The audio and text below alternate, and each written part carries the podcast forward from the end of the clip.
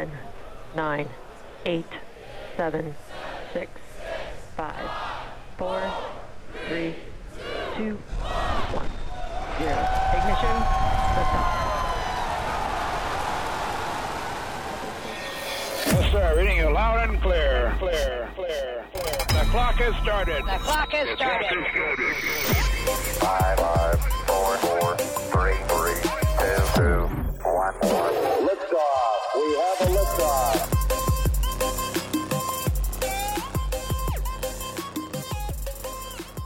Всім привіт! На зв'язку Горизонт подій, і в цьому епізоді ви дізнаєтеся про наступний перебіг місії, знайдені цікавинки, а також про проблеми, з якими зіткнулися вчені під час дослідження червоної планети. Поїхали. Кратер Еребус. У період жовтня 2005 року по березень 2006 року Opportunity вивчав кратер Еребус, великий, неглибокий, частково засипаний ґрунтом кратер. Це була зупинка на шляху до кратера Вікторія. Варто додати, що саме в цей час Opportunity отримав нову програму, яка вираховувала відсоток прослизання всіх коліс та не давала роверу знову застрягти. Завдяки їй ровер зміг уникнути піщаної пастки на 603 сол. Програмне забезпечення зупинило двигун, коли просковзування коліс досягло 44%. 3 листопада 2005 року Opportunity прокинувся посеред піщаної бурі, яка тривала 3 дні. Ровер міг рухатися. Запобіжний режим захисту від піщаних бур був включений, але апарат не робив зображення через погану видимість. Через 3 тижні вітер здув пил сонячних батарей, після чого вони виробляли приблизно 720 Вт годин в сол, 80% від максимуму. 11 грудня 2005 року було виявлено, що зупинився електродвигун на маніпуляторі, який відповідав за згортання його під час руху. Рішення проблеми зайняло майже два тижні. Спочатку маніпулятор прибрали тільки під час руху і витягали вночі, щоб перешкодити остаточному його заклинюванні. Потім інженери залишили маніпулятор завжди витягнутим, так як зріс ризик того, що його заклинить в згорнутому положенні і він стане повністю непридатним для роботи. Opportunity спостерігав численні виходи гірських порід навколо кратера Еребус. Також працював з космічним апаратом Mars Express Європейського космічного агентства, використовував мініатюрний тепловий емісійний спектрометр і панорамні камери, передав зображення Фобоса, який проходив через сонячний диск. 22 березня 2006 року Opportunity почав шлях до своєї наступної точки призначення кратер Вікторія якого досяг у вересні 2006 року, і вивчав його аж до серпня 2008 року. Проблеми з маніпулятором. Незабаром після посадки, 25 січня 2004 року, у Opportunity почалися проблеми з маніпулятором. На другий день інженери ровера виявили, що обігрівач, який знаходиться в суглобі маніпулятора і відповідає за його рух з боку в бік, вийшов з ладу. Детальне дослідження показало, що реле, швидше за все, вийшло з ладу під час збирання на землі. На щастя, у Opportunity був вбудований запобіжний механізм, що працює за принципом термостата. Його основне завдання полягало в запобіганні перегріву маніпулятора. Коли суглоб поворотного плеча, також відомий як двигун шарніра, ставав занадто гарячим, термостат спрацьовував, автоматично розгортав маніпулятор і тимчасово відключав обігрівач. Коли рука охолоджувалася, термостат давав команду на складання маніпулятора. В результаті обігрівач залишався включений вночі, а вдень вимикався. Механізм безпеки Opportunity працював до тих пір, поки не наблизилася перша марсіанська зима. Сонце вже не підіймалося досить високо над горизонтом, і рівень вироблення енергії знизився. Тоді стало ясно, що Opportunity буде не в силах тримати обігрівач включеним всю ніч. 28 травня 2004 року оператори ровера приступили до плану глибокий сон, під час якого Opportunity не стримлював обігрівач маніпулятора вночі, а на наступний ранок Зі сходом сонця сонячні батареї автоматично включалися, суглоб маніпулятора розігрівався і починав функціонувати. Великі перепади температур прискорювали зношення шарніра. Ця процедура повторювалася кожен сол. Така стратегія працювала до 25 листопада 2005 року. Коли двигун шарніра зупинився. На наступний сол оператори ровера спробували використовувати ту ж стратегію знову, і шарнір запрацював. Було встановлено, що двигун шарніра заштопорився внаслідок пошкодження екстремальними перепадами температур під час фаз глибокого сну. Як запобіжник в такій ситуації маніпулятор стали розташовувати в нічний час попереду корпусу ровера, а не під ним, де в разі поломки шарніра маніпулятор стане повністю непридатним для досліджень. Тепер доводилося складати маніпулятор під час руху і розкладати його після зупинки. Неполадки набули більш серйознішого характеру 14 квітня 2008 року, коли двигун, що відповідав за розгортання маніпулятора, раптово зупинився. Інженери провели його діагностику упродовж дня. Виявилося, що напруга в двигуні була дуже низькою. Перед включенням термостата і після того, як обігрівач пропрацював упродовж декількох годин, було вирішено спробувати розгорнути руку ще раз. 14 травня 2008 року інженери збільшили напругу в двигуні шарніра для переміщення маніпулятора перед марсоходом, і це спрацювало. З того моменту оператори більше не наважувалися намагатися згорнути маніпулятор. До теперішнього часу він завжди знаходиться в розгорнутому стані. Оператори розробили план з управління марсоходом і в такому стані. Відповідно до нього, Opportunity пересувався задом наперед, а не навпаки, як раніше. 2006 рік. 22 березня 2006 року Opportunity залишив кратер Erebus і почав подорож до кратера Вікторія, якого досяг у вересні 2006 року. Opportunity досліджував кратер Вікторія до серпня 2008 року.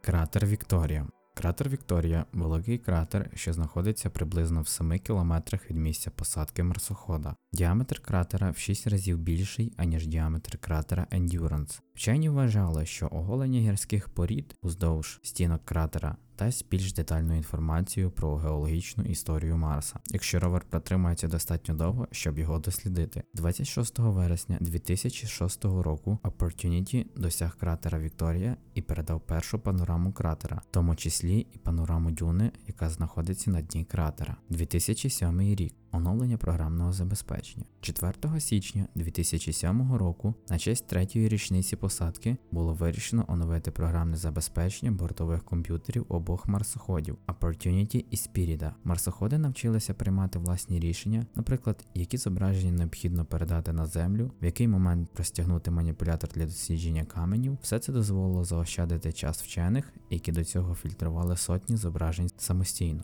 Очищення сонячних батарей.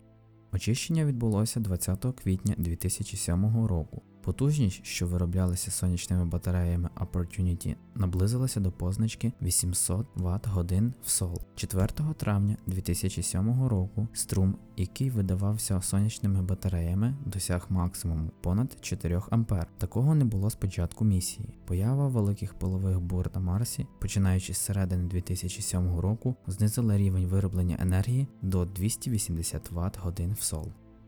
Пиловий шторм до кінця червня 2007 року пилові бурі почали затьмарювати марсіанську атмосферу.